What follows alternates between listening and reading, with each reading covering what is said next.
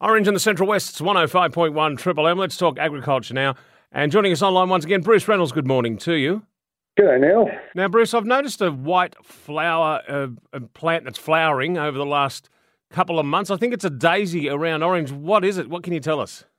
So it's oxeye daisy, um, and it is it's very prevalent around parts of Orange now. Um, I've, I've, noticed a, a, lot in a couple of paddocks in North Orange, but I've also noticed it in farmland south of Orange and on the roadsides. And I, I know Orange City Council have been really uh, undertaking a massive effort to try and contain this daisy that just is spreading very rapidly. It's a perennial, so it just stays there unless you control it. It just pops up next year and flowers more, and, and it's transmitted via seed. So as in, it's spread around, and animals can you know spread it around a bit too. So uh, it is spreading, and uh, it's quite prolific, and really takes over. It just it becomes the dominant plant in, in, a particular pasture, and just stays dominant for uh, a long period of time. Okay, it's obviously favourable conditions for it for this spreading to be happening. Is this uh, occur this time of the year? So yeah, look, uh, it, it starts flowering from spring and just keeps flowering. It's, it's, it's, really prolific. It's probably starting to pull up now as we move to autumn yep. in, in, the flowering, but it's just so much seed is produced, and and as the old expression goes, one year of seed, seven year of weed. Um, so there's, there's, a big there's a big seed bank there of, of this daisy. Okay. You mentioned that council are out there doing their bit to control it. Now, what if it got into some of the terrain, like, for example, around Mount Canobolas National Park? I mean, it could get away.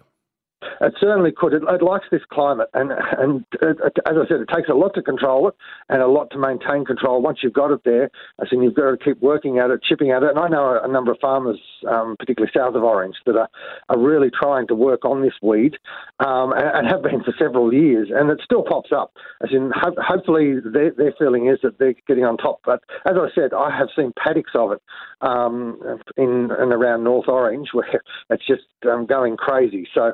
Um, and, and, once you've got it, and and as I said, it spreads.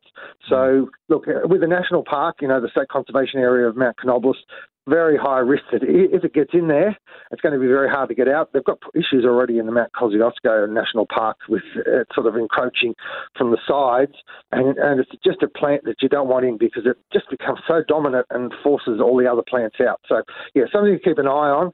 And if you, you've got this white daisy that pops up, try and control it. Don't let it spread. Is it a small flower? What are we looking at here? What can you describe? Oh, like a daisy, so a moderate okay. sized daisy flower. So it's fairly prominent. You can you can see it. There's in the paddocks turn particularly white. So yeah, um, it's not, not like a really small flower. Okay.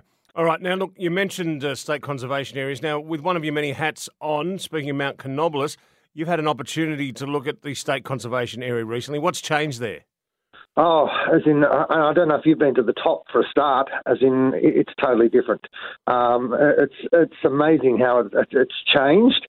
Um, there's, there's been some positives and negatives. As in, some people say there's not enough parking on the top of the mountain now, but at least you don't have the craters of, of potholes that were up there. Because it's all been surfaced, right?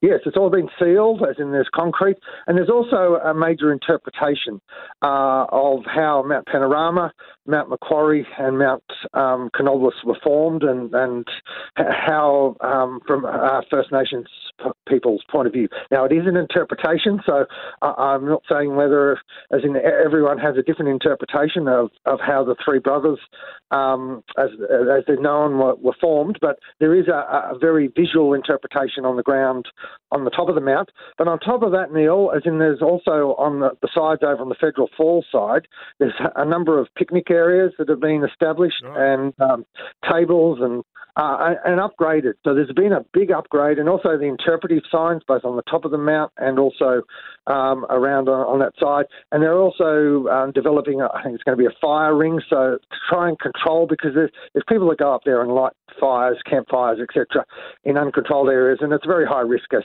as you know, at this time of the year. Mm. Um, and so the, the, National Parks is looking at trying to um, create a, a, protected area so that people don't um, create fires. But also, when, when, there's a total fire ban, it's, it's important that no one lights fires on places like Mount Canobolas. No, absolutely. Is there more uh, changes, uh, improvements, developments coming around there? So there is. There's, there's, going to be more tables, and they're accessible tables. So for anyone with a disability, there is an end for wheelchairs and a large concrete pad.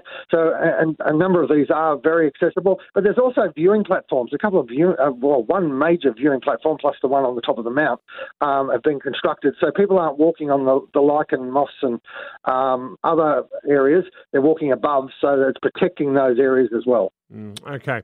All right. Look, you briefly mentioned fire. At the moment, we're seeing one burning out the Alpha Road complex there. The situation's concerning at the moment. Uh, probably set to continue with this warmer weather, particularly this weekend.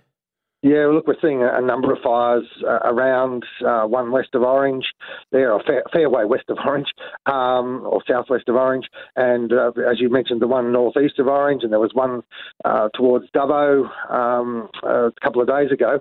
So uh, again, uh, look, so much material it has dried out, as in the grasses have all dried, they're, they're cured, and the, and as we've seen with total fire bans this week, it's now into a, a dangerous situation. So again, and temperatures forecast again this weekend, you know, get into the mid to higher 20s, and particularly on the slopes, getting towards 30. Mm. Uh, so, you know, it's still warm, and if we get a frontal system coming through with a lot of wind, that's when you've got your high risk. So, look, I'm, I'm expecting this fire danger period to, to run for a fair period of time. Hopefully, not into winter. Hopefully, we start getting some rainfall, but until we actually get some substantive rainfall again now, there's going to be high fire risks and, and high fire dangers for an extended period of autumn. Yeah. Bruce Reynolds is with us. Thank you very much, as always, for your time, sir. We'll talk soon. Thanks, Neil.